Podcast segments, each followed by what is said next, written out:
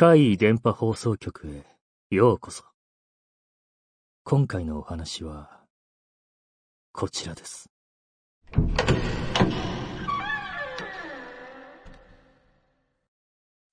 野営訓練。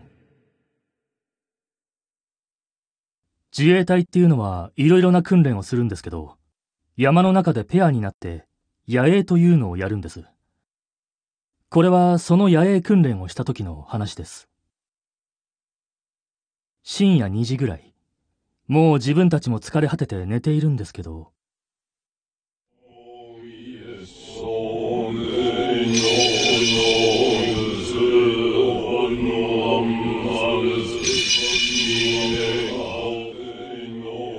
急に聞こえたその声と音に驚き、私はペアを組んでいる友人を揺さぶり起こしました。これは何の音なのか、班長の声かと思ったが、よく聞くとそれはお経を唱える声に聞こえました。自分たち以外の何者かがいるのかと、テントの中から外に「誰か誰か誰か!」と推下するも、辺りは静まり返っており、誰もいません。私は自分が外に出て様子を見ることにし、テントから出て懐中電灯で暗闇を照らしてみました。誰もいません。再度推下するも、静けさと虫の鳴き声だけが聞こえます。やはり誰もいないと友人と確認し、困惑しながらも判断に迷いましたが、結局このまま野営訓練を続けるしかないと、テントの中に戻りました。この場所は、時間を遡ることいちじかんまえに班長から呼ばれた場所でした。 A 班として組んでいる私たちは班長に呼ばれ、今日の宿泊場所がここであり、ポイントの場所と今の時刻じゅうはちじから訓練を開始し、翌日のじゅうくじで終了と指示され、荷物の確認もされました。するとその後、一つだけ忠告しなければならないことがあると言われたのです。夜中になって物音がする。班長たちかもしれない。分かっていると思うが、訓練なのだから、敵として班長たちが来ることもある。しかし、班長たちでない場合もある、と。その忠告に私たちは疑問に思いましたが、班長は話を続けます。この山はお前たちがよく知っている通り、年間に結構な数が上がってくる。分かってるな、と。そして、発見したら連絡するように言われました。忠告はそれで終わりです。私たちは疑問に思いながらも指示に答えました。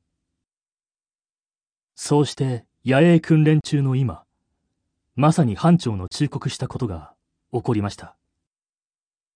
友人と私は、一体この状況が何なのか困惑しながらも整理しようとします。お経が聞こえたのならお坊さんだろうと考えますが、こんな山中の暗闇の中、夜中さんじを超えようかという時間帯にお坊さんがいるわけがありません。じゃあ、幽霊じゃないか、得体の知れないものがいるのではないかと考えましたが、そこで考察をやめ、気にしないようにして、訓練は数時間で終わるのだから寝てしまおうと友人に言いました。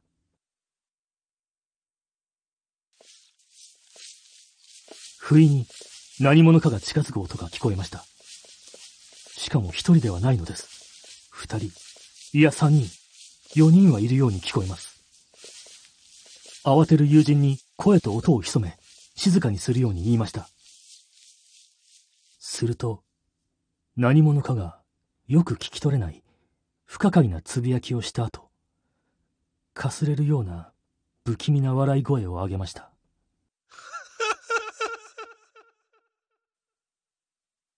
私と友人は何者かを確認するため、いち、に、さんの合図でテントから飛び出し、推下しながら懐中電灯で照らしましたが、やはり誰もいません。どうすればいいかと考え、テントをちょっと開け、ライトを置き、寝れなかったらそれでもいいので、寝た体勢のままでいよう、ということになりました。そしてそれからさんじゅっぷん、目を開けたまま神経を研ぎ澄まし、周囲をうかがっていました。すると、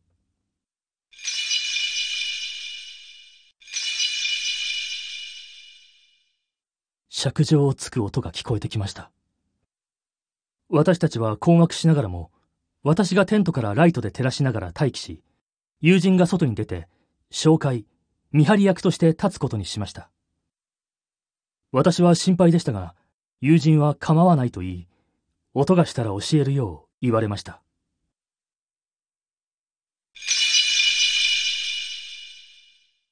来たぞ、と友人に教えます。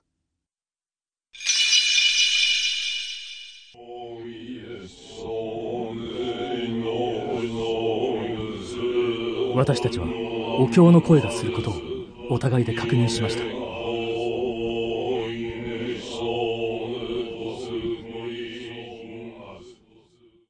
私にはお経の声が遠ざかり、離れたように聞こえましたが、友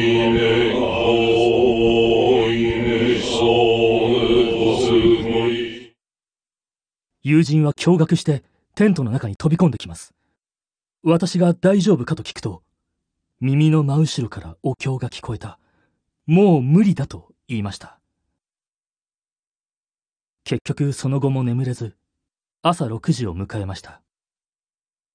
空がどんどん明るくなってきて、私たちはそろそろ撤収しようと作業を始めました。するとその時、友人が慌てて私を呼び、今までテントを構えていたところを指さしました。そこには、坊さんが着る袈裟のようなものが、地面から少し出ていたのです。以上が、私が自衛隊の野営訓練中に体験した話でした。